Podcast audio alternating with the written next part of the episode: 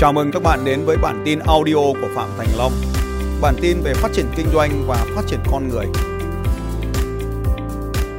Những gì anh em mình đang làm ở đây để có tính hiệu quả cao thì thứ nhất, số 1 là mục tiêu rõ ràng.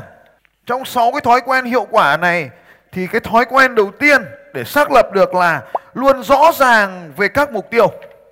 Anh Tiền hỏi tôi là mình đi xuyên Việt như thế nào? Tôi lấy điện thoại ra và tra cứu thử khoảng cách Quy Nhơn, Hà Nội là 1.000 km. 1.000 km nếu mình đi nhanh thì nó vào khoảng độ 50 km một giờ, tức là khoảng 20 giờ nếu mà mình đi nhanh.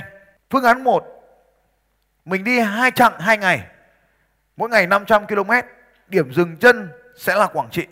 Có một anh bên cạnh nói, đi thế thì chỉ lái xe thôi, không làm được gì đâu. Câu chuyện trở thành là thế thì mình đi 3 ngày, mỗi ngày 300 cây số. Thế thì nó hình thành phương án ngay lập tức là ngày 1 Đà Nẵng, ngày 2 Hà Tĩnh, ngày 3 Hà Nội, đẹp luôn. Và như vậy tha hồ ngắm cảnh, chơi bời và networking trên hành trình đi. Và như vậy chúng ta thấy không ạ? Mục tiêu rõ ràng là Hà Nội 1.000 km. Còn sau đó các phương án là hai ngày thì là Quy Nhơn, Quảng Trị, Hà Nội hoặc 3 ngày là Quy Nhơn, Đà Nẵng, Hà Tĩnh, Hà Nội. Như vậy chúng ta có thể thấy rằng là mục tiêu rõ ràng là điều đầu tiên mà bất kỳ ai trong chúng ta cũng phải làm. Đây là một thói quen rất quan trọng. Và những gì các nhà lãnh đạo chúng ta ở đây là cùng với đội nhóm của mình cùng đạt mục tiêu. Tôi đã từng chia sẻ trong nhiều chương trình của mình. Hầu hết mọi người không đạt được mục tiêu là bởi vì anh ta không biết cần đạt là gì. Cho nên điều đầu tiên ở đây là cần đạt mục tiêu. Tôi hỏi lại, chúng tôi có 4 chiếc xe sẽ về Hà Nội, có 16 chỗ ngồi. Maximum và đoàn chúng tôi đã có 10 người rồi, còn 6 chỗ ngồi nữa. Ai muốn đi cùng chúng tôi? Đăng ký giơ tay. Phải hủy vé máy bay và đi cùng chúng tôi. 1, 2, 3, 4, 5, 6 đủ chỗ luôn. Xác nhận. Hết chỗ. anh có xe mà, đúng không? Tính cả xe của huy vào là bốn chỗ à? Không, tính cả huy vào là bốn là bốn xe à?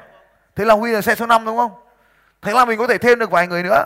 Bỏ vé máy bay, đi với tôi. Và tôi sẵn sàng nói với các anh chị rằng trên hành trình này là một trải nghiệm. Nếu các anh chị chưa từng lái xe với tôi bao giờ, thì đây là một trải nghiệm mãi mãi không bao giờ quên đối với cuộc đời của anh chị. Ai muốn đi? Đông hơn rồi đấy thấy chưa phun hết hội trường Vậy tôi đã làm gì các anh chị? Đó chính là rõ ràng về mục tiêu các anh chị. Rõ ràng về mục tiêu. Nếu bạn chỉ nói là caravan thì không ai. Nhưng mà chúng ta có thể đưa ra một lời hứa để dẫn dắt mọi người này. Đây là một trải nghiệm không bao giờ quên được trong cuộc đời của anh chị. Nhưng mà nó phải là một sự thật nhé. Mục tiêu rõ ràng và xem lại mục tiêu này hàng tuần. Hầu hết chúng ta đang xem lại mục tiêu này vào hàng năm một số ít xem lại hàng quý và rất nhiều anh chị xem nó vào hàng tháng. Nhưng tôi đề xuất rằng mọi mục tiêu cần được xem xét theo hàng tuần. Đây có lẽ là một thứ mà tôi cho rằng nó làm cho tôi trong 10 năm qua đã thay đổi cuộc sống vô cùng lớn. Cái thói quen này đã làm tôi thay đổi vô cùng lớn từ từ ngày tôi bắt đầu tham gia vào BNI và phải theo dõi chỉ số KPI của mình hàng tuần. Chính việc tham gia vào BNI bằng việc theo dõi chỉ số KPI hàng tuần nên tôi bị ảnh hưởng sang các lĩnh vực khác của mình và từ đó trở đi thì cuộc sống của mình thay đổi một cách chóng mặt. Có một cái bài học là 6 cái lọ mà một số anh chị em biết thì tôi có áp dụng nó và chia tiền vào 6 cái tài khoản khác nhau ngay cả khi mình không có đồng nào thì mình ngồi vẫn thực hiện lệnh chi không đồng vào tài khoản này sang tài khoản kia. Nó đã làm cho mình xem xét mục tiêu tài chính của mình vào hàng ngày. Đây cũng là một cái điều làm cho mình khác biệt. Hàng ngày mình có tăng tiền lên hay không? Sau khi rõ ràng về mục tiêu, các anh chị, thì nó có một cái bước vô cùng quan trọng. Đó là đo lường việc đạt mục tiêu liên tục, các anh chị ạ. Tôi lấy ví dụ. Nếu chúng ta cần đi từ Quy Nhơn đi Hà Nội với khoảng cách là 1.000 km chúng ta phải thường xuyên kiểm tra đồng hồ công tơ mét xem đã đi được bao nhiêu km rồi để chúng ta biết là mình còn bao nhiêu km. Cũng tương tự như vậy, khi chúng ta đặt mục tiêu là số lượng tiền kiếm được từ BNI, bạn phải biết năm nay bạn đã nhận được bao nhiêu tiền từ BNI và còn bao nhiêu tiền nữa để đạt mục tiêu. Tôi lấy một ví dụ khác. Chương trình cuối tuần này của tôi target ban đầu là 300 người để đạt được điểm hòa vốn. Vậy thì trước khi đạt điểm hòa vốn, mục tiêu đầu tiên của tôi là đạt điểm hòa vốn. Mục tiêu kỳ vọng của chương trình này lớn tương ứng với sức chứa của hội trường là 1.400 ghế ngồi. Như vậy, tôi mong muốn đạt 1.400 ghế ngồi. Chúng ta có 5 ngày chuẩn bị cho điều này, thứ hai, thứ ba, thứ tư, thứ năm, thứ sáu là 5 ngày. Và mỗi ngày như vậy cần đạt 300 thì chúng ta sẽ có một ngàn rưỡi. Nhưng trên thực tiễn, vết dầu loang là một chiến lược áp dụng ở khắp mọi nơi, không chỉ dành riêng cho Focus. Sau khi có 100 người này rồi, thì bên cạnh việc chúng ta tiếp tục làm marketing, thì 100 người này vẫn có thể trở thành referral cho chúng ta. Cho nên những người đăng ký đầu tiên là vô cùng quan trọng. Các mục tiêu được đo lường liên tục cho đến khi chúng ta đạt target thì thôi. Bí quyết ở đây là làm tất cả những gì có thể để đạt mục tiêu. Nếu như chúng ta chỉ bán được hàng thì mới là vấn đề. Còn bán được hàng mà họ cho chúng ta testimonial tích cực thì đó mới thực sự là tuyệt vời. Nên bên cạnh việc bán hàng, chúng ta phải cải tiến cả chất lượng dịch vụ cũng như là kỳ vọng của khách hàng nữa, quản trị được kỳ vọng khách hàng nữa thì chúng ta mới tạo ra được referral. Bước số 2 là luyện tập năng lượng sống. Đây là một điều rất là quan trọng để giúp cho chúng ta trở thành một trong những tác nhân thu hút. Nếu chúng ta đi tạo referral, đi xin referral mà người ta ngủ mất rồi thì làm sao người ta còn điều kiện để cho mình referral nữa? Cho nên năng lượng là điều vô cùng quan trọng. Và tôi muốn chia sẻ với các anh chị điều này. Năng lượng sống thực tế chỉ đơn giản thế này thôi. Đó là những cảm xúc tích cực mà lan tỏa từ bạn sang cho người khác. Tôi xin chia sẻ với các bạn này. Năng lượng muốn là tích cực hay tiêu cực các bạn? Tiêu cực! Tôi muốn thì bạn đang thổi ra cho người khác là, câu nói có nghĩa là, tôi không đủ năng lượng làm điều này đâu. Tôi chỉ nhìn thấy và thích nó thôi. Tôi không làm nó đâu và chắc là tôi sẽ không đạt được nó đâu. Bạn nói đi. Tôi muốn hôn cô hay là hôn cô?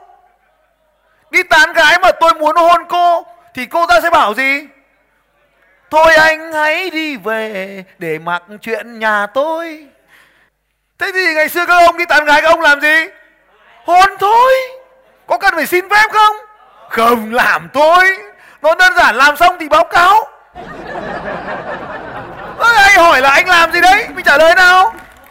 Anh hôn em. Xong làm sao? Chẳng sao. Lại ngồi anh muốn hôn em? Thì tôi hỏi các ông là những thằng đi tán gái, lần đầu tiên hay lần thứ n thì nó mới nói câu này. Lần thứ n không bao giờ nó nói nó làm luôn. Cái luyện tập, đây là một quá trình chúng ta cần phải luyện tập, chứ nó không thể tạo ra ngay lập tức được, các anh chị. Cho nên đầu tiên chúng ta lại cũng phải rõ ràng là đâu là những cảm xúc tích cực. Vậy thì những cảm xúc tích cực là những cái cảm xúc mà giúp chúng ta và những người xung quanh chúng ta đạt được mục tiêu thì đó là những cảm xúc tích cực. Có ba cái điều mà chúng ta cần rèn luyện ở đây ạ. Đầu tiên chúng ta cần rèn luyện là trạng thái cơ thể. Vậy thì luyện tập ngôn ngữ cơ thể, Đấy là lý do tại sao chúng ta cần luyện tập môn chạy bộ, có phải không anh chị em? 50 km cho toàn bộ chapter, phải không anh chị em? Để chúng ta có một cái trạng thái năng lượng đỉnh cao thì chúng ta sẽ có những cảm xúc năng lượng đỉnh cao. Tiếp theo đó là chúng ta tập trung vào những điều tích cực. BNI cực kỳ thông thái trong bối cảnh này. Chúng ta có những câu hỏi như sau. Điều bạn thấy hay nhất ở chapter là gì? Cuối phiên họp. Trước phiên họp họ dặn là Hôm nay chúng tôi sẽ có một câu hỏi và đề nghị bạn trả lời. Trong suốt phiên họp này bạn hãy quan sát điều này nhé. Đấy, Họ như vậy đấy các anh chị. Tập trung vào điều tích cực. Chúng ta luôn nhớ vinh danh bốn thành viên cho bốn tuần khác nhau. Làm thật tốt bước này để cho mọi người nhìn vào đó. Đó chính là năng lượng. Bốn tuần, bốn vinh danh khác nhau. Cho họ tất cả những gì trang trọng nhất. Và cuối cùng, sử dụng bộ ngôn từ. Sử dụng những ngôn từ, ngôn ngữ mang lại năng lượng tích cực cho các thành viên. Và đấy chính là cách mà luyện tập để có năng lượng sống. Các anh chị nhớ, bất kỳ sự vận động nào cũng đều làm cho cơ thể của anh chị tốt. Các anh chị có thể chơi pilates, có thể chơi yoga. Nó bất kỳ điều gì mà làm cho cơ thể của anh chị trở nên đẹp hơn, dẻo hơn, khỏe hơn thì đều có làm tạo ra chúng ta cái năng lượng tích cực. Điều số 3 hãy luyện tập. Luyện tập một tinh thần, một thái độ mà chúng ta gọi là sự nhiệt tình, nhiệt huyết. Đây chính là một cái cái cách thức mà chúng ta thu hút và dẫn dắt những người khác đi cùng với chúng ta. Luyện tập sự nhiệt tình. Nếu như chúng ta đã từng tham dự vào một chương trình nào của tôi, thì câu hỏi ở đây là, câu hỏi đã làm thay đổi cuộc đời của rất nhiều người. Đó là, tại sao bạn lại làm công việc bạn đang làm? Why do you do what you do?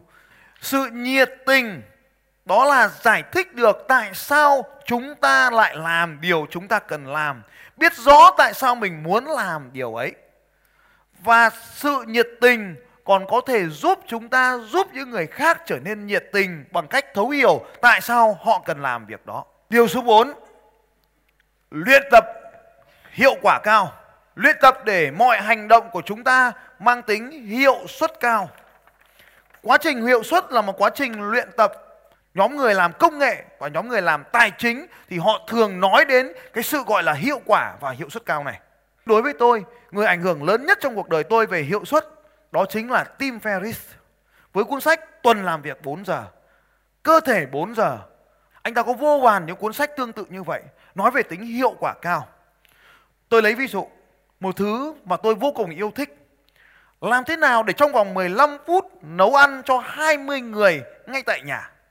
Làm thế nào chỉ đi chợ trong vòng 15 phút có thể đủ tất cả các món mà không cần phải làm? Khi vào bếp làm thế nào để tôi có thể điều khiển được 7 cái bếp cùng một lúc? Ví dụ khác, chúng ta sẽ nấu cơm trước hay nướng thịt trước? Một ví dụ khác, chúng ta sẽ làm món cá hầm hay chúng ta sẽ làm món thịt chiên? Tất cả những điều này, rất nhiều người đã hỏi tôi, sao ông lại cho mì tôm vào trong nồi trước khi cho nước? Bởi vì khi tôi đun cái nồi trên bếp thì nồi chưa kịp nóng, nước sẽ được đun sôi bằng bình đun nhanh bên cạnh. Nồi nóng lên thì nước vừa đủ sôi cho nên thả vào là nước sôi luôn. Còn nếu bạn đổ nước sôi vào cái nồi nguội thì nước cũng không sôi được ngay. Nên tôi đun nóng cái nồi cùng với mì không có gì cả và tôi hiểu rằng đun nước sôi thì chưa đủ thời gian để mì cháy. Đây chính là một ví dụ về hiệu suất cao. Trong công việc kinh doanh của các anh chị cũng vậy. Những việc nào không còn đem lại hiệu quả thì giảm thời lượng. Những việc gì bắt buộc phải làm mà có thể ủy quyền thì chuyển giao và chỉ giữ lại những việc mà chúng ta phải làm và không thể chuyển giao. Tôi lấy ví dụ, việc ôm con là vô cùng cần thiết, nhưng không thể để nó choán chỗ cho cái công việc làm marketing của doanh nghiệp được. Cho nên khi tôi hỏi, sao anh không làm marketing tốt cho thương hiệu của anh? Anh ấy nói, vì em còn phải ôm con. Tôi bảo, vậy thì đẻ thêm hai đứa nữa đi. Anh ấy hỏi, sao lại đẻ thêm hai đứa nữa? Bởi vì nuôi năm đứa bắt buộc phải trở thành ông bố hiệu suất. Bạn có thể nuôi một đứa con theo cách cũ, nhưng năm đứa thì không thể. Lý do tôi muốn mời các nhà doanh nghiệp chơi cùng tôi với bộ môn ba môn phối hợp là bởi vì đây là một môn hiệu suất cao. Tại sao những người bơi với tôi lại cảm thấy hài lòng? Bởi vì bạn chưa từng tiếp cận với môn bơi này bao giờ. Đó là một môn bơi của hiệu suất cao. Với cực kỳ ít chuyển động, nhưng cơ thể tiến về phía trước nhanh hơn để tiết kiệm năng lượng cho các bộ môn phía sau chúng ta không dành hết toàn bộ sức lực để đẩy mình về phía trước, mà chỉ sử dụng những lực cơ bản có hiệu quả ví dụ như, lực đạp chân sẽ bị loại bỏ đi lực của tay sẽ bị loại bỏ hoàn toàn chỉ dùng một phần của cánh tay để quạt nước, để giúp chúng ta có thể đi rất nhiều km trên biển. Đấy là một ví dụ. Chúng ta sẽ chơi môn đạp xe bằng cách kéo chân lên, chứ không chỉ đạp chân xuống để có thể tận dụng được lực cho môn chạy bộ ở phía đằng sau. Tất cả những gì chúng ta làm đều được tính toán một cách có mục đích. Như vậy chúng ta mới có thể trở thành người hiệu suất cao. Nếu bạn phải trông con, hãy trở thành một người hiệu suất cao trong việc trông con. Năm nữa, bạn không thể làm theo cách cũ để đạt hiệu quả cao được. Trông một đứa, bạn sẽ đút cho nó ăn và trông phải phải chơi với nó. Còn trong năm nữa chúng nó tự đút cơm cho nhau và bạn chẳng phải làm gì hết, vẫn hiệu quả cao. Tôi lấy một ví dụ, biến công việc trở thành một trò chơi cũng là cách để có hiệu suất cao. Đứa nào ăn nhanh thì không phải rửa bát. Đó là một trong những cách có hiệu suất cao. Đứa ăn sau cùng sẽ phải rửa bát. Và thế là chúng ăn nhanh rất nhanh. Đứa ăn nhanh nhất được phần thưởng, đứa ăn chậm nhất bị hình phạt.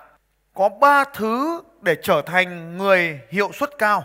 Một, biết rõ đặc tính một của chúng ta, hiểu rõ mục đích cần đến, cần đạt được trong quá trình này.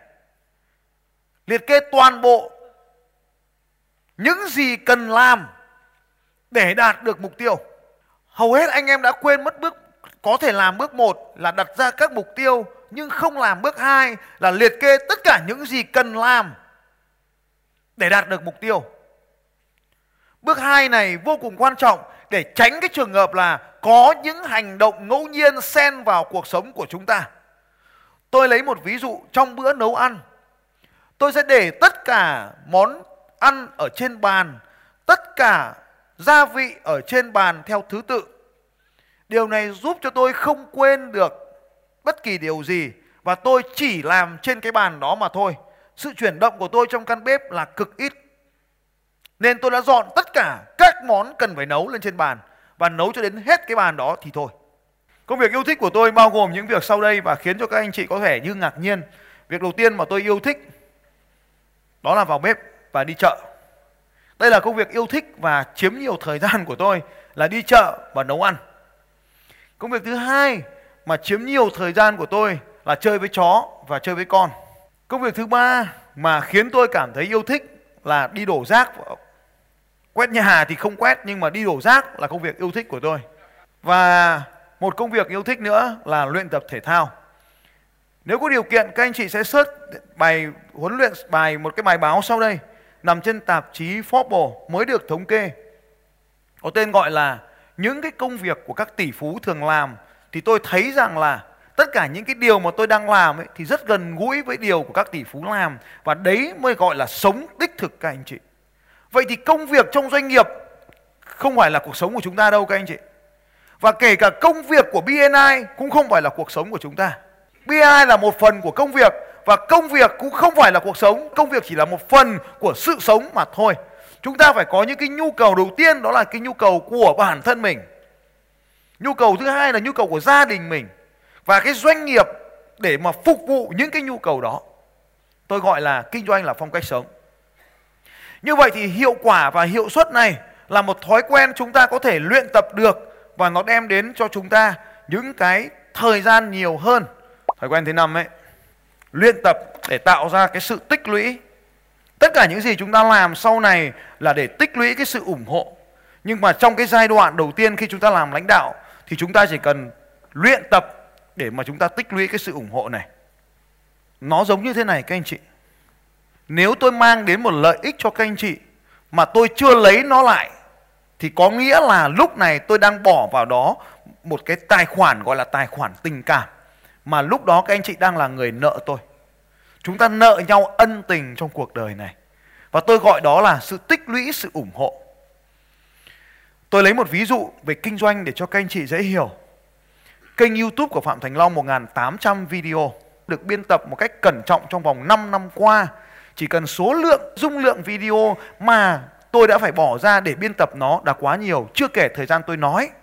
1.800 video được phát sóng đều đặn trong 6 năm qua. Có bao nhiêu trong số các anh chị đây đã từng học tôi rồi có thể giơ tay được. những chương trình trả tiền. Vâng, cảm ơn các anh chị rất là nhiều. Cho nên các anh chị mới có mặt ở đây. 1.800 video đang làm thay đổi cuộc đời của rất là nhiều người. Và đấy chính là tích lũy sự ủng hộ. Ví dụ như các anh chị có thể lên YouTube, TikTok hay các anh chị lên fanpage của tôi và các anh chị trở thành thành những người ủng hộ trên kênh của tôi, fan của tôi. Bởi vì tôi chưa lấy cái gì của anh chị nhưng mà tôi cho đi trước. Đây chính là tinh thần give và gain các anh chị ạ. Khi chúng ta làm một điều tốt cho những người khác thì tạm thời họ đang nợ chúng ta một tấm ân tình. Và làm thế nào để chúng ta có thể tạo nên kết quả cho nhiều người cùng một lúc như vậy thì chúng ta sẽ thấy mạng xã hội chính là một trong những cách thức để làm điều này. Vậy chúng ta cần làm gì để có thể tích lũy được sự ủng hộ? Tôi cho một vài gợi ý sau đây. Thứ nhất, đó là thúc đẩy họ phát triển. Giúp đỡ được họ trưởng thành lên, chúng ta sẽ có nhiều cơ hội hơn. Hầu hết các anh chị là những người được tôi giới thiệu đến BNI và sau đó đưa các anh chị vào trong chapter nào đó. Trước khi đến với BNI, các anh chị đã nợ tôi một điều gì đó. Những người đến và trả tiền cho chương trình Sales Success System của tôi là bởi vì các bạn đã học những chương trình miễn phí trước đó của tôi. Có kết quả nên lúc này bạn đang trả tiền không phải cho chương trình này mà cho những gì bạn đã học trước đó. Đó là cách mà tôi học từ tinh thần Give Again. Tôi trở thành người có ảnh hưởng bằng cách tạo ra sự thay đổi cho nhiều người nhất trước khi họ trả tiền cho tôi. Chúng ta có thể học ở đâu đó một thuật ngữ có tên gọi là phễu, và chúng ta gọi một thứ gì đó được gọi là sản phẩm phễu. Và sau đó bạn gọi một thứ của tôi gọi là khóa học phễu. Những từ này cho thấy bạn không hiểu gì về cách mà tôi đang làm marketing. Everything, mọi thứ đối với tôi đều là phễu. Tức là một cái gì đó thuộc về đám đông, sau đó có một đám ít hơn ở bên dưới và sau đó tiếp tục có một đám ít hơn ở bên dưới. Tôi lấy ví dụ. Khách mời của BNI là phía trên của cái phiếu này. Sau đó tiếp tục họ điền vào cái phiếu của chúng ta. Sau đó chúng ta thẩm định họ. Sau đó họ nộp tiền và trở thành thành viên. Cứ mỗi một bước như vậy, số lượng người biến mất cho nên nó có dạng hình nón hay hình phễu. Rồi khi họ trở thành thành viên, họ ở lại năm thứ hai, năm thứ ba, họ lên LT, chúng ta lại có một cái phễu mới và tiếp tục như vậy cho đến hết tất cả mọi thứ, mọi thứ đều là phễu. Nhưng mỗi bước họ được tiếp xúc với tôi trong bất kỳ giai đoạn nào, tôi đều tạo cho họ một giá trị để khiến cho họ bị ảnh hưởng bởi tôi, họ nợ tôi. Những chương trình lớn của tôi hàng ngàn người, hầu hết là miễn phí. Họ đến và họ nợ tôi khi họ trở về. Nhiều năm sau đó, họ tiếp tục nhận được những giá trị đó và tiếp tục biến đổi cuộc đời của họ. Họ nợ tôi. Và thậm chí họ đã trả tiền cho tôi rồi. Rất nhiều tiền. Và tiếp tục họ phát triển lên nhiều lần số tiền họ đã bỏ ra. Họ tiếp tục nợ tôi trong suốt cuộc đời này. Họ trở thành người giới thiệu khách hàng cho tôi. Tại BNI, chúng ta gọi là referral. Trên mạng xã hội, tôi gọi họ là fan cuồng. Không chỉ tại BNI, tôi đang gây ảnh hưởng lên mọi người bằng cách tạo ra sự biến đổi cho họ. Bạn hãy nhớ rằng săn bắn chỉ có hiệu quả trong ngắn hạn.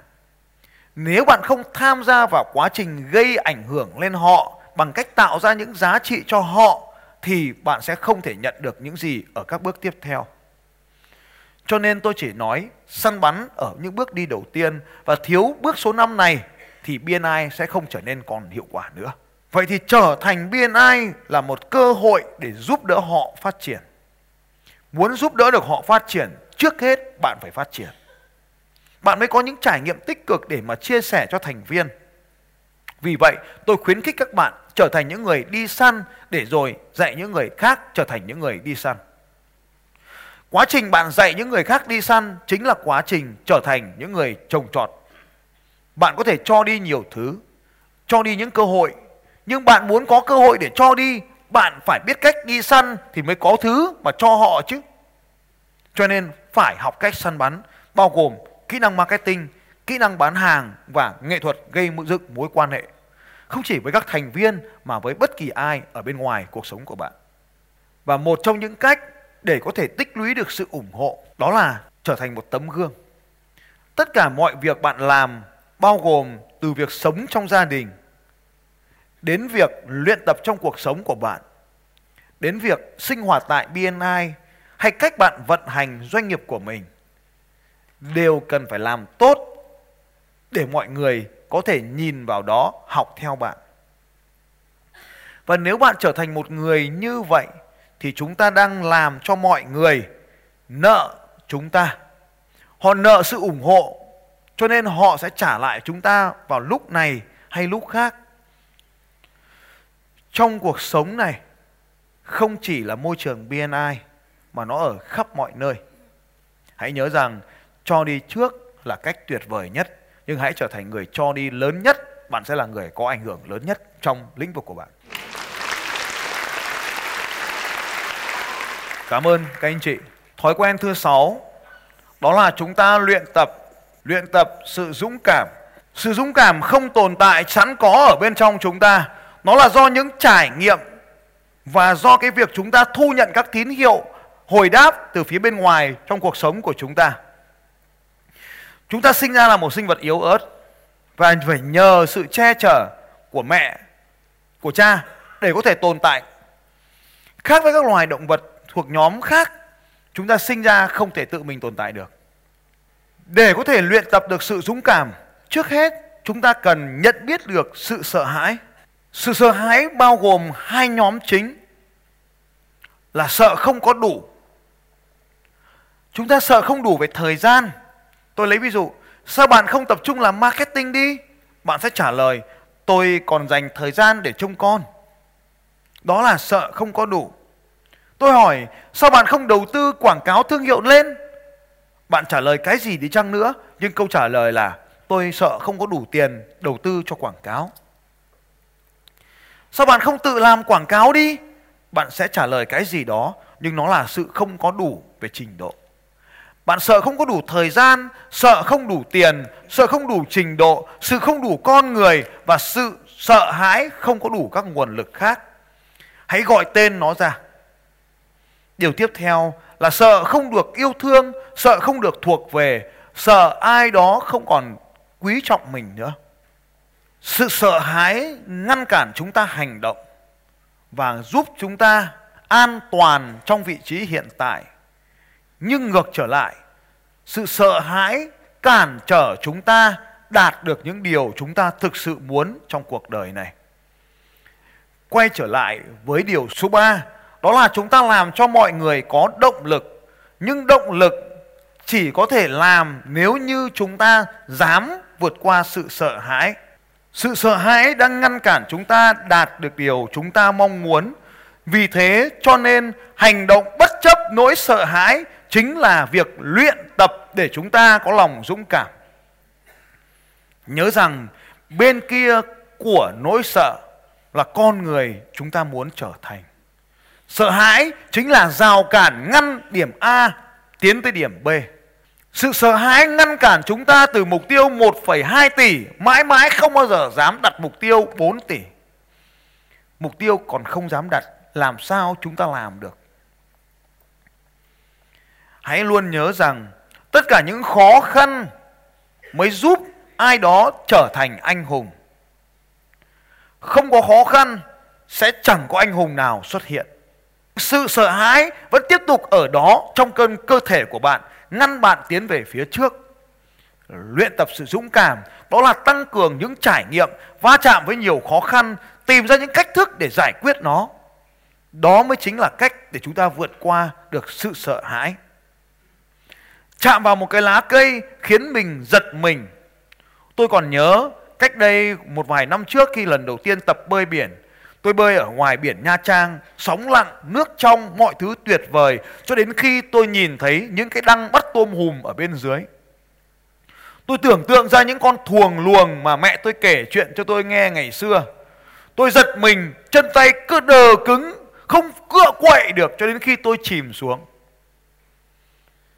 và lúc này tôi nói nếu tôi không bình tĩnh trở lại tôi chính là con thuồng luồng tôi tiêu diệt tôi và lúc này cơ thể bắt đầu mềm ra bắt đầu có những cử động và tôi ngoi lên mặt nước. Từ đó tôi không dám bơi ở bãi biển đó nữa. Tìm một bãi biển khác để tập bơi. Dần dần theo thời gian năm tháng, tôi quen dần với những cái đăng cái đó. Tôi quen dần với những cái bụi cỏ rơm nổi trên mặt nước. Tôi còn nhớ có một lần, một bãi rêu trôi trên mặt nước mà tôi quờ vào.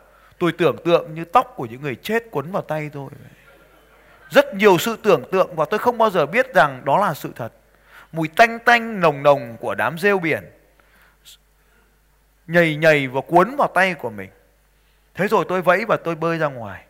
Đến bây giờ thì cảm giác đó nó không còn nữa. Đó chính là sự luyện tập.